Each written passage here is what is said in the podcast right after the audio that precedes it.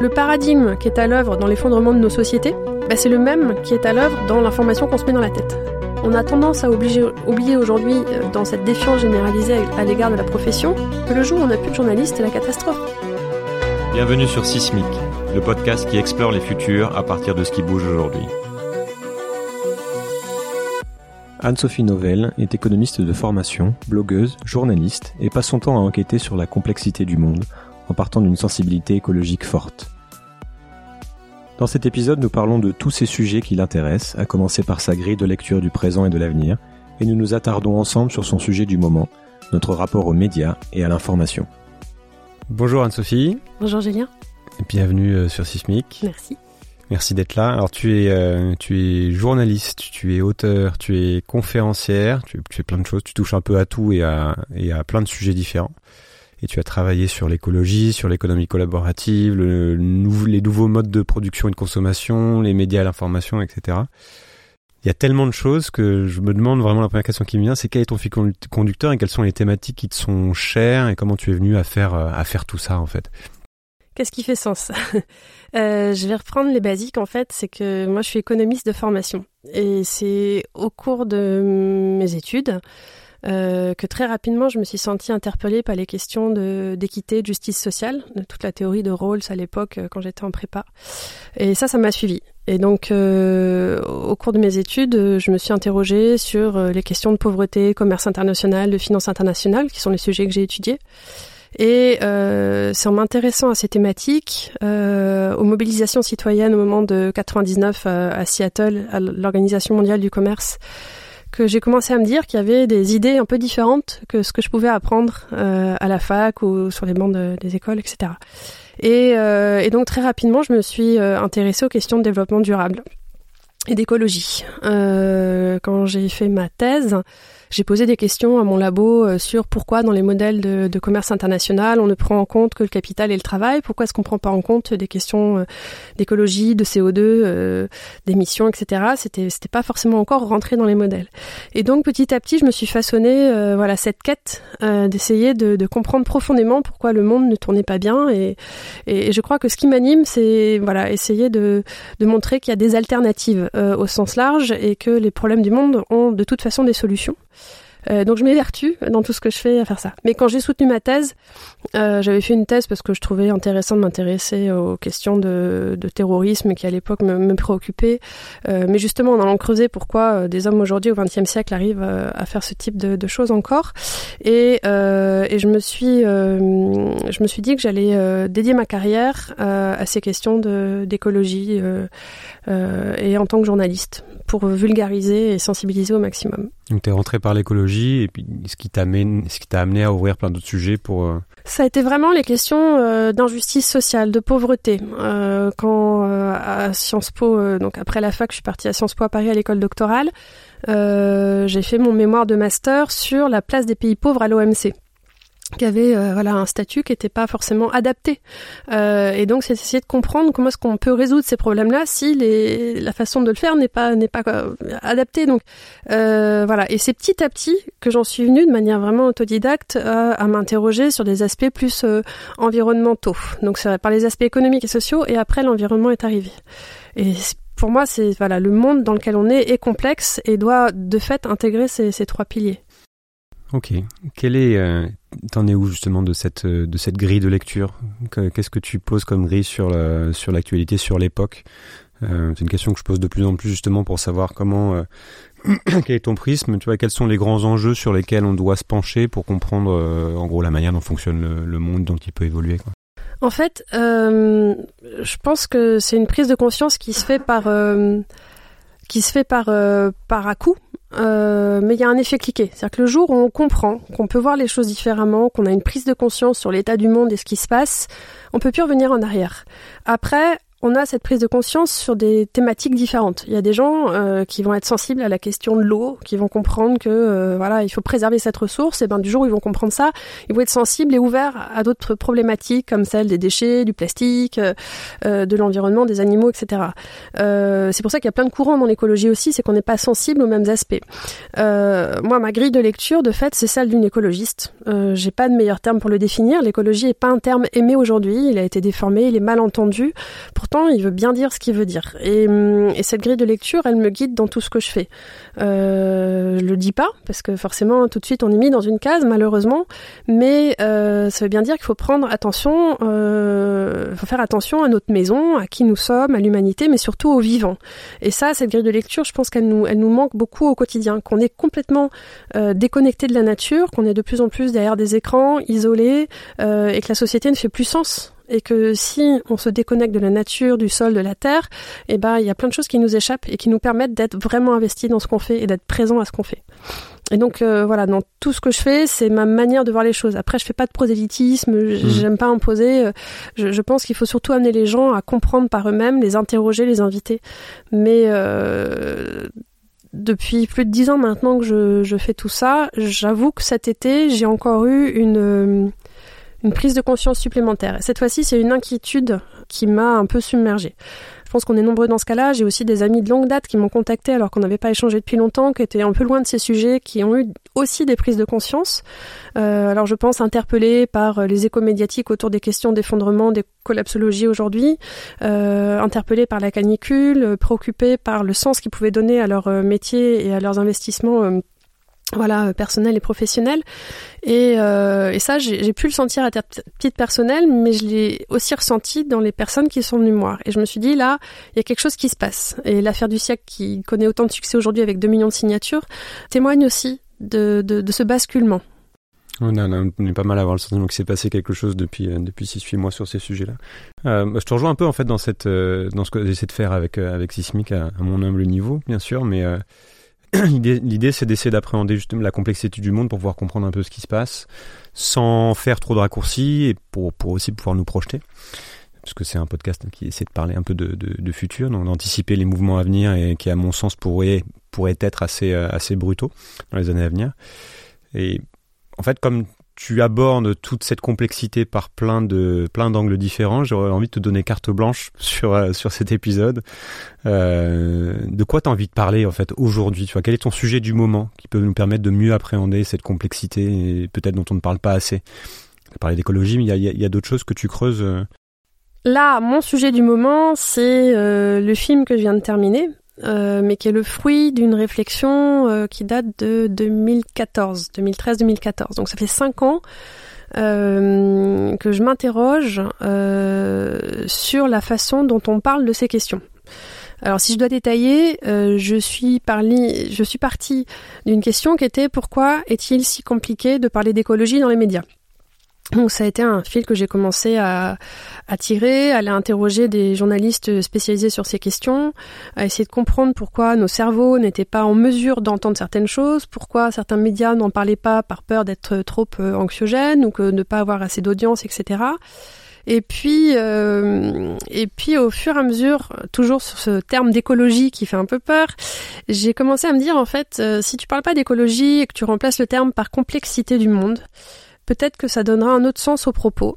Et du coup, mon travail de recherche et d'enquête s'est un peu orienté différemment, dans le sens où, là où je voulais parler de l'écologie dans les médias, j'en suis venue à faire une écologie des médias. Et ça, c'est quelque chose qui m'a, voilà, que j'ai compris cet été vraiment, là aussi, c'est que le paradigme qui est à l'œuvre dans l'effondrement de nos sociétés, c'est le même qui est à l'œuvre dans l'information qu'on se met dans la tête. C'est-à-dire que le capitalisme, pour bien le nommer, est en train de façonner aussi notre manière de penser. Donc comment penser un monde plus écolo si on ne donne pas la matière pour le penser de cette manière-là? Et ça m'a vraiment frappée au cours de mes lectures et d'un chercheur que j'ai rencontré qui s'appelle Yves Citon et qui du coup est dans le film, Où je me suis rendu compte qu'il fallait vraiment faire attention à l'information qu'on se mettait dans la tête, comme on a commencé à faire attention à l'alimentation il y a 20 ans. Et que on est dans un monde de plus en plus complexe, où il y a de plus en plus de messages, de plus en plus de prises de parole. On le voit bien avec tous les débats qu'il y a autour des fake news aujourd'hui, ou du complot, et tout ça, bah, ça pose des questions. J'ai pas trouvé forcément les réponses. Il y a des pistes, il y a des tentatives pour essayer d'améliorer ce rapport à l'information, mais c'est la question pour moi du moment. Et derrière, c'est surtout celle de l'économie, mais aussi l'écologie de notre attention. C'est-à-dire, nous sommes maîtres de ce qu'on se met dans le cerveau, mais du coup, notre attention est un bien auquel il faut faire précieusement attention pour le coup. Toi, tu es journaliste Oui. Non. Peut-être, puisqu'on parle d'information, on commencer par ça. Qu'est-ce que tu as découvert en fait, enfin, comment tu penses que le métier de journaliste a évolué ces dernières années, notamment depuis qu'Internet est devenu omniprésent et que l'information est devenue gratuite, immédiate, produite par tous et par chacun. Qu'est-ce qui se dit justement entre journalistes? Comment vous vivez la chose? Bah, les journalistes, comme tout le monde, en fait, ont été bousculés.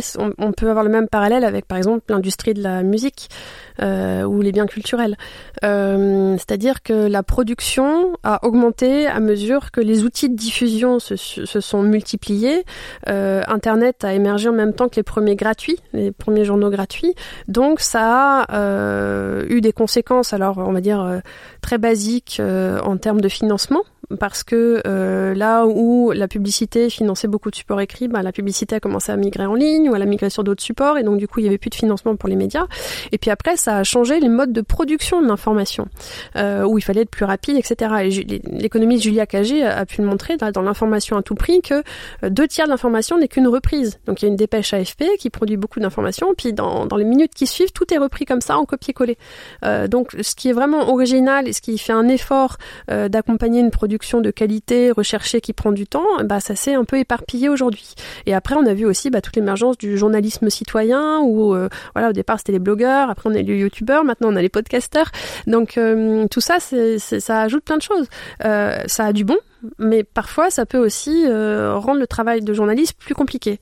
Et donc il y a une profonde métamorphose à opérer. Donc au quotidien, les journalistes s'interrogent, mais la métamorphose, pour moi, c'est souvent questionné sur le modèle et les formats. Le modèle économique, les formats, quel support utiliser, etc.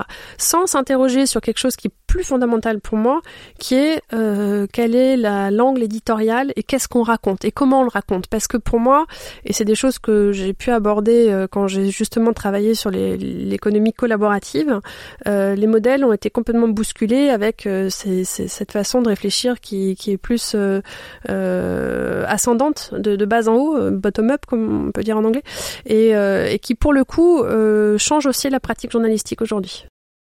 Néanmoins, il y a quand même donc le métier évolue, mais il y a une défiance qui est apparue envers les journalistes, qu'on voit s'exprimer aujourd'hui un peu partout. C'est-à-dire qu'il y a tout un discours presque journalistique qui devient inaudible, et qu'on voit ça partout dans le monde, hein, pas qu'en France.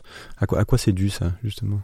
Cette perte de confiance aussi envers l'information journalistique. Pardon. Donc la défiance, elle est pas nouvelle en fait. On en parle beaucoup aujourd'hui, mais il y a des sondages qui la mettent en avant depuis toujours. Je crois qu'il y a toujours eu de la défiance à mesure qu'il y a eu du journalisme, sauf que là, elle a eu tendance à s'accroître, qu'il y a un scepticisme généralisé face à l'information. Et d'ailleurs, les jeunes sont parfois plus sceptiques que leurs aînés sur certaines sources d'information. On a du mal à croire ce qui vient du web, on a du mal à voilà, mais on a aussi du mal à croire ce qui émerge des journaux. Mais en fait, ce qui se passe vis-à-vis des médias, c'est ce qui se passe vis-à-vis de l'institution des médias. Ça se passe vis-à-vis du gouvernement, ça se passe à l'égard d'autres institutions économiques. Donc le dégoût, il est généralisé. Dans les classements, on fait pas confiance aux journalistes, on leur fait moins confiance qu'à son banquier, mais on leur fait plus confiance qu'aux politiques. Mais on est entre les deux. Et on a raison de pas leur faire confiance parce qu'il y a eu des collusions contre le pouvoir, parce qu'il y a eu peut-être une baisse de la qualité, ou alors c'est vraiment dû à d'autres phénomènes aussi. Ce que je disais, quand on fait du copier-coller brûler à toute vitesse, on ne fait pas de la qualité. Quand on n'a plus les moyens de faire son métier, d'investiguer, de prendre le temps, qu'on devient des journalistes Shiva, comme on dit, c'est-à-dire où on doit tout faire, on ne peut pas faire de la qualité, on ne peut plus aller sur le terrain. Donc on se retrouve à faire du desk et à être précipité dans un flux de vitesse qui ne nous permet pas d'aller crever correctement. Et donc c'est là que on fait de la mauvaise information. C'est la conséquence de la gratuité aussi qui... Oui, la gratuité y participe, donc il faut préserver ce temps d'enquête. Après, il y a en effet, mais comme partout, des rapports avec le pouvoir, mais je pense aussi que quand je parlais de révolution un peu éditoriale, il y a eu aussi un traitement systématique de certains sujets qui a lassé le public. Et donc, on confond aujourd'hui le message et le messager. C'est-à-dire que, à force de parler toujours de politique, les gens ont marre d'avoir ce traitement de la politique, ont une mauvaise image de la politique, mais aussi associent les médias à ça. Et c'est un peu ce qu'explique aussi le nouveau chien de garde, avec toutes ces collusions qui existent. Et ça, on ne peut pas les nier. Mais je pense qu'il faut aller plus loin que cette image-là, parce qu'il y a aussi plein de journalistes qui font bien leur travail, qui sont désireux de faire des grosses enquêtes, qui sortent des affaires et qui sont nécessaires. Et ça, on a tendance à oublier aujourd'hui, dans cette défiance généralisée à l'égard de la profession, que le jour où on n'a plus de journalistes, c'est la catastrophe. Pour nos démocraties, c'est une catastrophe de ne plus avoir de liberté de presse et une profession qui garantit une certaine perception de la réalité. Mais le problème, c'est qu'avec les fake news, en fait, on a beau dire « ça c'est faux, ça c'est vrai », à la limite, les gens s'en fichent. Il faut le dire, il faut le travailler, ça. Mais l'important aujourd'hui, c'est pas tant les faits que la perception des faits et que les croyances. Je voudrais qu'on aille là-dessus, du coup, assez rapidement, parce que c'est plus ça qui m'intéresse que le métier de journaliste en lui-même. Et donc c'est un autre phénomène, c'est que certains, comme tu l'as dit, certains disent que nous sommes maintenant à l'ère de la post-vérité. Qui a été, je crois, en 2016 élu mot de l'année par le dictionnaire Oxford, et qui veut dire qu'en fait les faits objectifs sont devenus moins importants, c'est ce que tu dis, que les émotions et les croyances personnelles dans le processus de construction de l'opinion publique. Donc autrement dit, peu importe les faits. On est un peu à ce moment-là. Donc d'une part, je peux toujours, peu importe les faits, parce que d'une part je peux toujours en douter, et d'autre part, et finalement ils sont pas si importants, parce que ce qui compte c'est ce que je pense moi. Même si je ne suis pas expert, même si je n'ai pas les sources, et même si ça va à l'encontre de parfois même ce que disent les faits eux-mêmes ou la science, par exemple, on voit ça se répondre. Quelle est ton analyse là-dessus, sur cette nouvelle ère dans laquelle on est entré, et quels sont les mécanismes à l'œuvre qui font qu'on en est arrivé là? C'est difficile de répondre parce qu'il y a plein d'éléments qui s'en mêlent, je veux dire, autour de ça. Ouais, des pistes. Dans les publics qu'on a pu interroger dans le film, il y en a un qui le dit simplement, qui dit en fait c'est le bordel. C'est juste le bordel et on ne sait plus où donner de la tête. Parler tout le monde et que on ne sait plus où donner de la tête, et finalement on parlait de la défiance à l'égard des journalistes. Aujourd'hui, on va plus faire confiance à ses proches. Et Facebook l'a bien compris en favorisant l'information des proches à l'information relayée par les médias. Une information déformée, une mauvaise information, a une viralité 6 fois plus importante qu'une information établie comme vraie. Parce qu'elle est plus excitante ou parce qu'elle est... Mais oui, et pourtant, on a reproché aux journalistes de faire trop de sensationnel. C'est ça qui est bizarre, en fait, dans ce rapport qu'on a développé. Alors, c'est ce qui leur permet de survivre bien souvent aussi. Oui, bien sûr, on a fait trop de sensationnel. Beaucoup de femmes que j'ai rencontrées au cours de mon enquête se plaignent d'avoir une information trop négative. Donc il y a aussi ce propos, genre, les news, on regarde plus, c'est déprimant. Je pense qu'elles ont pas tort, et je dis elles parce que... Voilà, mais en même temps, on ferait que de l'information positive, ça ne marche pas non plus. C'est-à-dire le journal rêvé qui serait que positif tous les jours, non. Et puis en plus, ça serait pas refléter la réalité du monde. Donc il faut trouver des voies de sortie, en tout cas journalistiques, un peu différentes. Après, dans ce brouhaha actuel, je pense qu'on va arriver à un effet de saturation. Et plus que post-vérité, qui est le terme qu'on a beaucoup utilisé depuis 2 ans et depuis justement le Brexit, l'élection de Donald Trump et ce qui s'est passé au Brésil, il y a un article qui a été publié en novembre par Eric Scherrer sur Métamédia, donc qui est un chercheur au sein de France TV, qui lui parle même d'ère post-news. C'est-à-dire qu'on va encore plus loin. C'est-à-dire que tous ces éléments mis bout à bout font qu'aujourd'hui, on ne sait plus ce que c'est qu'une actualité. Et Qu'est-ce qu'on doit relayer ? Qu'est-ce qu'on doit, de quoi doit-on parler ? Comment s'y repère-t-on dans tout ça ? Donc, il évoque un certain nombre de pistes qu'on évoque aussi dans le film, c'est-à-dire prendre plus de temps, refaire plus d'investigations, aller peut-être enquêter sur des méfaits du monde, mais aussi mettre en avant ce qui peut être fait de bien pour répondre à ces problèmes. Il y a pas mal de choses à faire, mais tout ça, ça demande du temps, de la compréhension et surtout, de quoi bien faire son travail. Je voudrais que tu développes aussi peut-être sur la notion de bulle d'information que tu as rapidement évoquée, parce que c'est un élément aussi important, je pense, à bien comprendre. Et qu'est-ce que c'est et qu'est-ce que la résistance implique déjà sur la manière dont les démocraties fonctionnent, notamment tu as parlé de Trump, du Brexit, de Bolsonaro. Comment ça fonctionne ? Parce que je suis pas sûr que tout le monde soit très au fait de ça, en fait. La bulle d'information, en fait, au départ, ça peut être lié aux algorithmes. Ce qui fait que si vous ne regardez plus la télé, si vous vous informez uniquement en allant sur les réseaux sociaux, vous ne vous en rendez pas forcément compte, mais les algorithmes vous enferment dans un certain circuit d'information. Et plus vous allez cliquer sur un type d'information, plus on va vous alimenter avec des informations similaires, plus on va étayer votre profil avec certains mots-clés, certaines tendances et certains centres d'intérêt, et on va vous laisser enfermer là-dedans. Moi, sur mon profil Facebook, typiquement, j'ai beaucoup de contenus très écolo, mais j'arrive même plus à voir les contenus de mes amis, je ne sais plus comment faire, j'ai trop de choses et du coup, j'y vais avec parcimonie. J'ai appris à travailler un peu mon hygiène informationnelle, comme je l'appelle. Et ces bulles-là, elles se retrouvent à plein de niveaux. J'ai envie de dire, dans les solutions qu'on peut évoquer aujourd'hui, il y a des médias qui évitent de se financer avec de gros actionnaires, qui cherchent donc à être le plus indépendant possible pour faire le travail du mieux qui soit, donc qui reposent sur des communautés de lecteurs qui les soutiennent.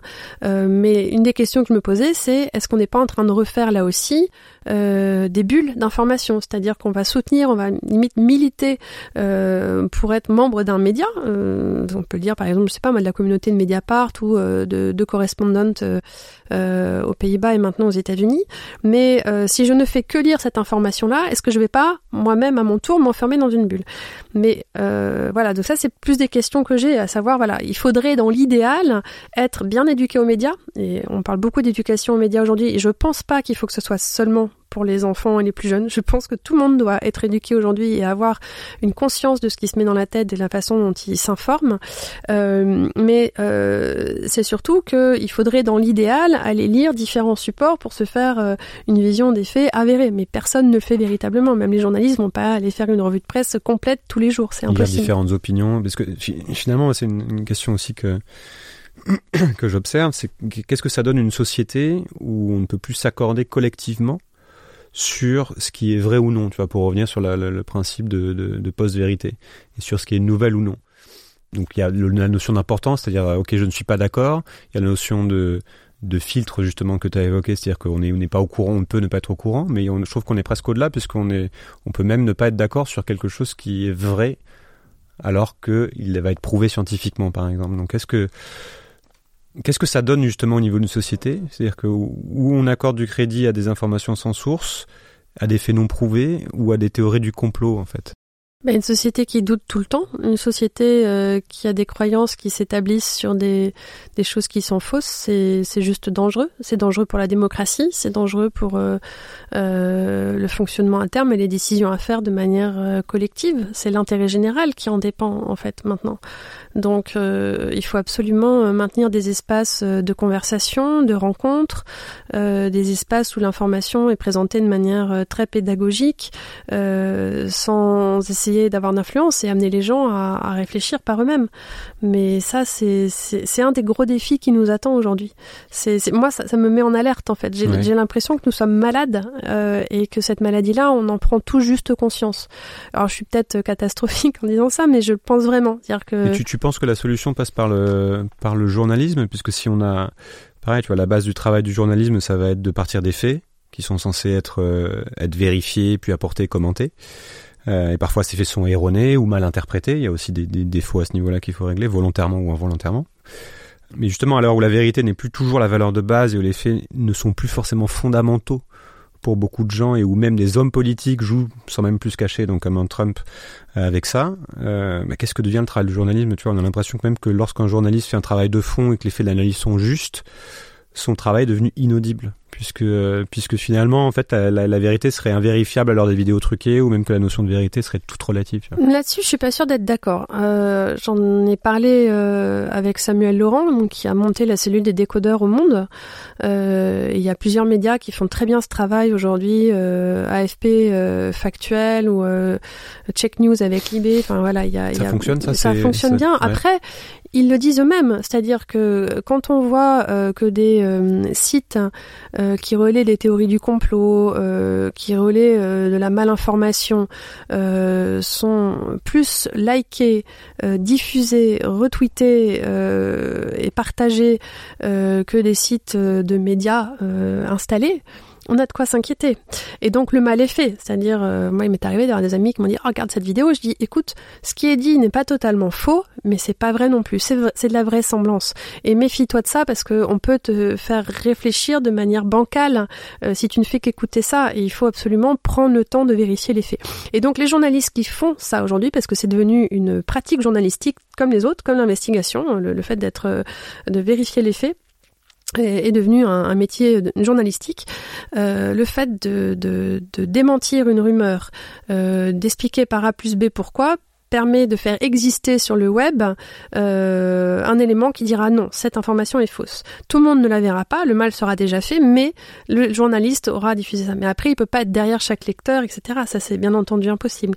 Donc, il y a des outils qui existent, qui se développent. L'État a mis en place des choses aussi à ce niveau pour favoriser un bon accès à l'information.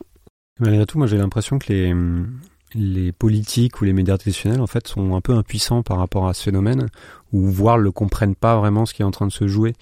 On l'observe aux États-Unis où personne n'a vu venir l'élection de Trump, où tout le monde était dans le déni, continue un peu d'être dans le déni par rapport à ça, alors qu'il a utilisé justement le concept de réalité alternative à tout vent, quoi. Donc c'est-à-dire qu'il ment, en fait, il invente des faits, mais on ne sait pas comment le contrer en fait. Et ça passe en fait, puisque plus personne n'est audible dans la contradiction. Donc est-ce que tu penses que les gens réalisent, les gens qui parlent justement réalisent à quel point ils ne sont plus audibles, et qu'est-ce qu'ils commencent à mettre en place pour parer à ça? Je pense que faut pas croire que tout le monde croit en fait en ce qu'il dit. Il y a quand même, tu vois, il y a une stat, je crois qu'il y a un article du Nouvel Obs qui a été publié, j'ai entendu ça ce matin à la radio, où il y a un nombre de Français hallucinants qui croient à au moins une des théories du complot. Oui. Je l'ai lu ce matin, cette enquête qui a été faite par l'université de Cambridge, et il montre en effet que 24% des Français ne doutent pas de certaines informations qui sont complètement farfelues. Mais ça veut dire aussi qu'il y a 75% qui pour le coup sont lucides. Donc il faut aussi regarder ça.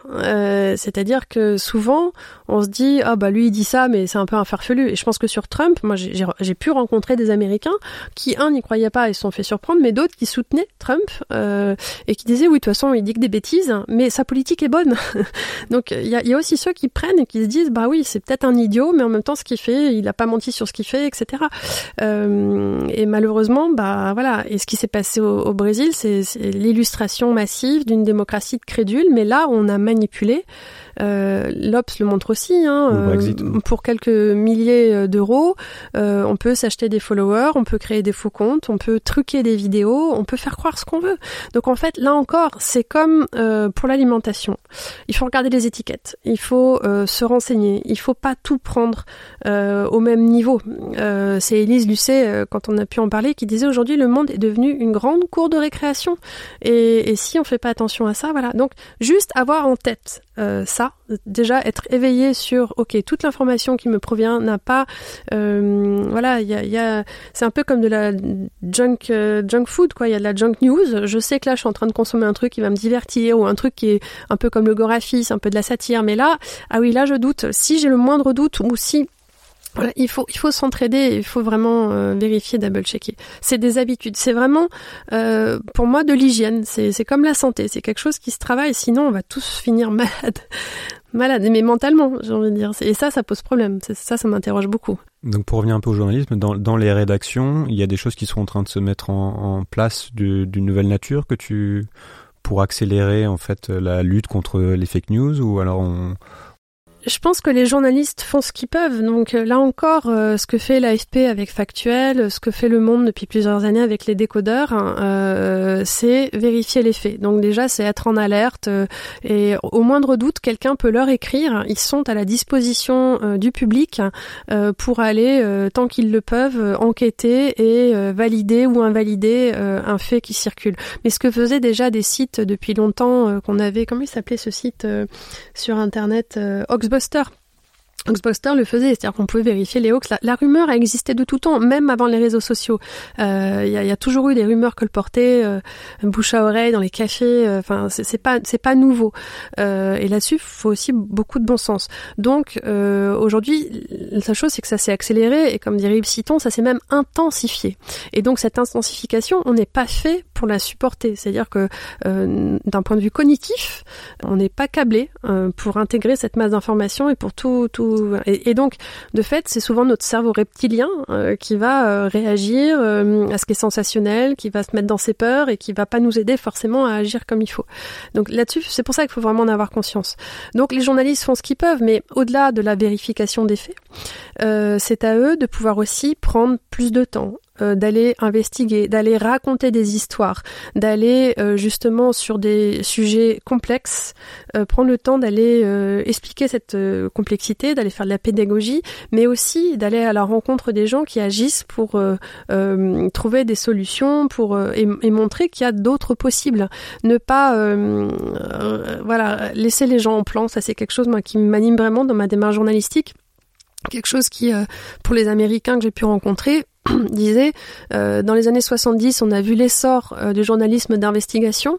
Là maintenant, dans les années 2010 et maintenant 2020, va falloir assister au développement d'un journalisme d'antidote. Et c'est vraiment le terme que moi je préfère, que certains appellent de solution, mais l'antidote, c'est vraiment dire voilà, il y a un problème, mais il y a aussi des façons d'y répondre, et éclairons ça aussi, éclairons cette réalité. Qu'est-ce qui t'a le plus surpris dans... Tu viens de finir ton film. Qu'est-ce qui t'a le plus surpris ou troublé en fait dans cette recherche que t'as faite? S'il y a un élément en particulier qui est ressorti? Ben, c'est ces questions d'attention. J'avais pas mesuré autant à quel point on peut être manipulé et à quel point c'est un bien précieux que cette attention que l'on accorde à l'information, aux faits qui nous entourent, et que c'est vraiment et je réfléchis après la sortie du film à travailler des contenus vraiment pertinents. Certains le font déjà, hein. Benoît Raphaël a monté une école de robots qui s'appelle Flint. Alors ça peut faire rire comme ça, mais justement il essaye à sa manière d'aller lutter dans ce bruit permanent et d'aller chercher les informations les plus pertinentes sur certains sujets. Donc c'est une intelligence artificielle qui va nous accompagner et qui va aider et faire un travail qu'on ne peut pas faire nous-mêmes, de tri, etc. Et ça, ça va faire partie des outils qui nous seront vraiment très utiles à l'avenir. C'est une newsletter, c'est ça? C'est une newsletter, mais ça peut être, chacun pourra adopter son robot, chacun pourra... mais pour être sûr d'avoir un contenu... Alors, les robots se plantent aussi, hein, je veux dire, et là-dessus, il faut les aider, il faut les éduquer aussi. Ça peut créer de nouvelles bulles aussi. Créer une nouvelle bulle. Donc là-dessus, voilà, on est dans une période un peu trouble. Je pense qu'il y a des pistes de réflexion, mais que c'est collectivement qu'on arrivera aussi à y voir clair. Voilà, c'est pas évident. Ce qui est pas facile à appréhender aussi, c'est la question du récit commun en fait dans cette période. C'est-à-dire que tant que ça n'est pas résolu, je trouve qu'une question qu'on peut se poser, c'est un consensus sur une vision du monde et donc la possibilité d'agir collectivement. Donc, on peut revenir sur les enjeux écologiques, mais ce consensus est-il encore possible en fait, ou sommes-nous condamnés à vivre en tribu d'opinion sans plus pouvoir nous écouter, nous faire confiance? Est-ce qu'on peut se rassembler finalement sans histoire ou sans récit commun, sans croyance commune? C'est le côté un peu flippant de la situation actuelle par rapport aux enjeux. Comment on fait pour se rassembler si on n'a pas de croyance commune dans une certaine vérité, un certain diagnostic? Bah, le problème, c'est qu'aujourd'hui, on est tous dans une consommation à la carte, à bâtir ses propres croyances ou non-croyances, à plus croire, comme je le disais, les faits, mais à croire sa propre perception des faits. Je pense que, bah, comme le dit Cyril Lion, mais comme le disent d'autres aussi, qu'on est une espèce fabulatrice, qu'on a besoin de se construire ses récits. Je crois en la puissance de la fiction pour ça aujourd'hui. Donc voilà, je suis journaliste, mais je pense qu'on a besoin, et parce que ça, c'est quelque chose qui marche, parce que les séries fonctionnent, parce que voilà, je pense que ces fictions-là peuvent nourrir un imaginaire collectif qui puissamment, petit à petit, pourrait aider à construire, voilà, ces alternatives. Après, le récit, il se construit à mesure où les alternatives se bâtissent aussi. Donc en fait, c'est aussi par la preuve de concept, par l'illustration, par l'exemplarité.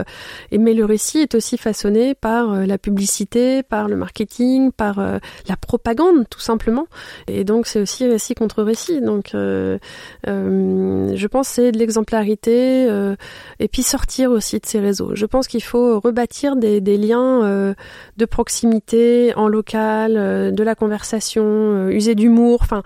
Voilà, être dans le lien social plus que dans l'URL, quoi. C'est aller rechercher d'autres types de liens. Et il faut pas que le papier disparaisse. C'est très compliqué de dire ça aujourd'hui, hein. Beaucoup le disent que ça sera la fin du papier, mais peut-être d'autres formes de papier ou d'autres types de formats qui permettent aussi de se poser et de reprendre le temps, de réfléchir, de prendre du recul, parce que on est pris dans aussi un temps qui s'est intensifié. On peut peut-être revenir sur une problématique plus large, parce que tu touches à d'autres sujets, comme il dit. Comment tu vois évoluer le monde de manière générale dans les années à venir? Quelles sont les grandes questions qui te préoccupent? Bah, étant écologiste depuis plus de 10 ans, j'ai des phases de haut et des phases de bas. Des questions qui me font sombrer souvent. Là, depuis Noël, je fais que des rêves d'effondrement, donc c'est assez bizarre. C'est aussi ton information, certainement. Peut-être, mais des rêves où tout s'écroule et je me dis, ah tiens, il y a un truc qui se passe. J'assimile peut-être des choses. Il y a des messages qui me sont envoyés de mon inconscient, qui me touchent peut-être aussi à titre personnel, quoi, en tant que maman, de me dire, bon, comment ça va se passer ? Après... Il y a ce discours qui est de dire il nous reste 3 ans, ou il nous reste 20 ans, tout va s'effondrer. Ok, moi je pense que ça va se faire par petites touches. On va être un peu comme la grenouille dans sa casserole où l'eau se réchauffe petit à petit. Il y aura des à-coups. À un moment, ça va monter très fort. On va avoir des grosses catastrophes. Et puis, il y a des choses qui vont être moins visibles. Mais ça va être comme les oiseaux qui disparaissent ou la baie de Somme qui a perdu en quelques années 80% de son stock de poissons. C'est des informations comme ça qui tombent, auxquels on n'est pas forcément attentif, mais qui en fait sont déjà là. Enfin, l'effondrement, c'est ça. En fait, on y est déjà. Donc, maintenant, qu'est-ce qu'on fait ? C'était le sujet d'un article que j'ai fait en septembre, justement suite à tous ces questionnements avec mon entourage. C'était, est-ce qu'on doit aller s'isoler à la campagne et apprendre à cultiver son petit lopin de terre et à s'entraider ? Ou est-ce qu'on doit, parce que la majorité de la population sera concentrée dans des grosses mégapoles, apprendre à agir même à ce niveau. Et que faire ? Et là-dessus, pareil, je suis pleine de questions, je prétends pas. Et je pense qu'on peut pas avoir de réponse toute faite. On peut se dire, voilà comment je vais m'organiser, voilà comment je vais me former, voilà ce à quoi je suis bon, voilà le réseau que j'aimerais entretenir autour de moi, de proches, de moins proches, et ma façon d'accueillir l'autre dans toute son humanité. Mais je crois qu'on sera jamais préparé à ce qui va se passer. Donc on peut anticiper là où on a envie d'agir, mais après on fera avec la manière dont ça va se passer. Donc t'anticipes une forme d'effondrement. Je pense que, je veux dire, c'est mon ami Laure Noyla qui le dit toujours, qui dit comment être écolo sans devenir dépressif. On est toujours dans cette espèce d'espace où on est dépressif par moment et puis on est écolo avec toute la force que ça peut donner de se dire j'agis et je suis heureuse d'agir. Donc on peut avoir des approches par les éco-gestes, on peut avoir des approches par une action politique, on peut avoir des approches militantes où on va sur le terrain pour défendre des projets. Chacun vit son engagement à sa manière et tout va dans le même sens. Mais voilà, on peut choisir d'être sombre et pessimiste et dépressif et dire qu'on s'en sortira pas, ou avoir une approche plus positive à dire il y a encore de l'espoir. Et ça, c'est des vrais débats que les réseaux verts ont depuis longtemps et qu'on retrouve dans d'autres réseaux, à dire moi je suis pas collapsonaute, moi je le suis, moi je veux croire qu'il y a encore de l'espoir, faut pas avoir un discours collapso parce que c'est négatif. Voilà. Oui, j'ai l'impression qu'il y a pas mal de débats sur. Il y a plein de débats, mais l'important il est même plus là, et de dire bah qu'est-ce qu'à titre personnel vous avez envie de porter, quoi. Et en tant que femme, je pense qu'on a des choses à dire aussi là-dessus. C'est crucial. Il y a beaucoup d'hommes qui prennent la parole. Oui, bah, je suis pas, le Sismique est pas forcément. C'est vrai. Dans le bon exemple là-dessus, effectivement, j'en ai conscience. Non, mais c'est pas toujours facile non plus, mais. Non. Est-ce que tu as un signal faible, un sujet dont on ne parle pas assez, ou un incompris, tu vois, quelque chose qui t'énerve, tu te dis il faudrait plus en parler, qui selon toi, ou quelque chose qu'on voit pas venir, qui va prendre de l'importance? Ah bah le vivant, tout simplement. Le vivant, la biodiversité, tout ce qui disparaît, en fait, parce que c'est un sujet inaudible. Peut-être parce qu'à la maison je partage ma vie avec un écologiste qui travaille beaucoup sur ces questions, et je l'ai vu dans ses interactions avec les médias, parler des petits oiseaux, des petites fleurs, ça n'a jamais pris, et les journalistes considèrent que c'est pas nécessaire d'aller faire un déplacement sur le terrain, et après disent que on n'en parle pas assez, mais c'est bizarre, mais cet effondrement-là, il est déjà là, et le jour où il n'y a plus d'abeilles, où on se rend compte qu'il n'y a plus assez de pollinisateurs, ou qu'il n'y a plus d'oiseaux, etc., on se rend compte qu'on a détruit toute la chaîne alimentaire. Qu'est-ce qui va se passer après ? On pourra plus manger comme avant, on pourra plus avoir les produits qu'on aimait avoir, on est en train de laminer en fait la branche sur laquelle on est assise. Et ça, je pense qu'on en prend conscience de plus en plus. Et bizarrement, les animaux nous entourent depuis le plus jeune âge, du doudou au Walt Disney, aux documentaires animaliers, au lolcat. Et en même temps, on est incapable de se rendre compte que ce vivant-là, le non-humain, parce que ça peut être aussi la flore, et il est juste en train de s'appauvrir. Et que la migration, quand on en parle avec des spécialistes des migrations, la migration climatique ne concerne pas que les hommes, c'est aussi la nature qui est obligée de s'adapter aujourd'hui. Et ça, moi, ça m'interroge. Les forêts qui brûlent en Suède, ce qui s'est passé en Californie, les morts qu'on parle, ça, pour moi, c'est des signaux faibles, mais qui sont pas. En fait, on le sait, les scientifiques le savent, l'information, elle existe, on veut juste pas le voir, on veut pas l'entendre. Mais ça fait des années. Donc, voilà. Qu'est-ce que tu fais en tant que mère par rapport à ça? Parce que c'est pas... je fais mon possible, mais j'ai une tendance à me fouetter parce que j'ai l'impression de jamais en faire assez. Donc, je m'auto... Je râle contre moi parce que j'estime que voilà. Après, je fais de mon mieux. Donc, en fait, j'applique les accords Toltec en mode je fais de mon mieux. Je sensibilise mes enfants, mais c'est très compliqué, je trouve, de parler de ces questions avec les enfants. Je leur apprends les noms d'animaux. Moi, j'ai un peu cette alors moi, je les emmène dès que possible dehors dans la nature. On a la chance de pouvoir le faire très facilement. On leur apprend, on leur fait écouter, regarder. Ma fille de 7 ans commence à avoir besoin de ça. Elle préfère des fois aller à la campagne voir ses poules que de voir ses copines. Ça, c'est un besoin en fait, et elle me demande pourquoi on n'habite pas à la campagne. Le petit, ça vient aussi petit à petit, mais fondamentalement, conviendront des questions plus complexes sur la fin du monde, je pense. Il faudra que je vois comment je lui en parle. Alors Pablo Servigne, dans son dernier livre avec Raphaël Steven et Gauthier Chapelle, a une très belle page, une très belle réflexion autour de ça, et je pense qu'il faut être dans un partage de cœur à cœur sur son individualité, sur... ce qui l'anime en tant qu'enfant. Souvent, ils ont une vérité qui est assez frappante, mais c'est surtout les accompagner au mieux. Et ce qui me préoccupe le plus en ce moment, c'est plus ce qu'elle apprend à l'école. En CE1, c'est français, maths, grammaire, on commence à être là. Et je me dis, mince, elle a beau avoir fait déjà une classe de nature, avoir un petit potager, on ne travaille pas assez les savoir-faire manuels, Je pense qu'on pourrait avoir un modèle, et sans aller dans les méthodes alternatives Montessori et autres, mais leur redonner un lien avec justement le vivant, la nature, et avoir des apprentissages qui soient ancrés là-dedans. Et ça m'interroge. Je me dis, même le petit, quand il va grandir, qu'est-ce qu'on fait pour... Et je veux pas faire l'école à la maison, et je pense que c'est pas une solution pour tout le monde de faire ça non plus. Donc, qu'est-ce qu'on leur offre ? Et comment nous aussi, adultes, en fait, je crois qu'on doit se former toute la vie. Mais comment tu te prépares toi aussi, ben voilà, c'est ça. Là, je me dis, j'ai pas forcément la main verte, mais j'ai fait un certain nombre d'efforts sur plus le zéro waste, etc. l'an dernier. Cette année, je pense que ça va être l'apprentissage concret de la permaculture, chose que j'ai jamais faite jusqu'à maintenant. Ça va être d'aller faire plus de stages pour remettre les mains dans la terre, quoi, pour les biner un peu. Mais y aller avec les enfants. Ouais, il faut que ce soit une transmission en fait. Donc ça, t'es dans cette démarche d'une forme de reconnexion avec la nature, avec la terre. Ou alors c'est plus survivaliste. Non. Enfin, le survivalisme, c'est intéressant pour ce que ça déclenche comme réflexion de fond. Ça. En fait, je pense que ce discours de collapsologie marche dans les médias parce qu'il fait appel à nos peurs. On fait pas le climat, la biodiversité, ça n'a jamais marché. Les gens n'ont pas embrayé derrière. C'est pas les contenus les plus likés ou les plus relayés.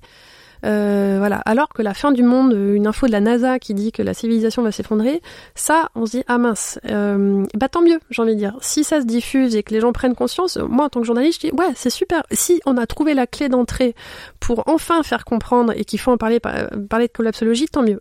En revanche, il faut s'arrêter au côté survivaliste, tout le monde à la campagne. Je pense que là-dessus, ça sera pas une solution viable pour tout le monde. Si tout le monde part à la campagne, il y aura plus de campagne. C'est juste, à partir de là, quand on est conscient de ça, qu'est-ce qu'on est en mesure d'anticiper, de faire, et surtout quel réseau, quelle posture dans la vie on va choisir.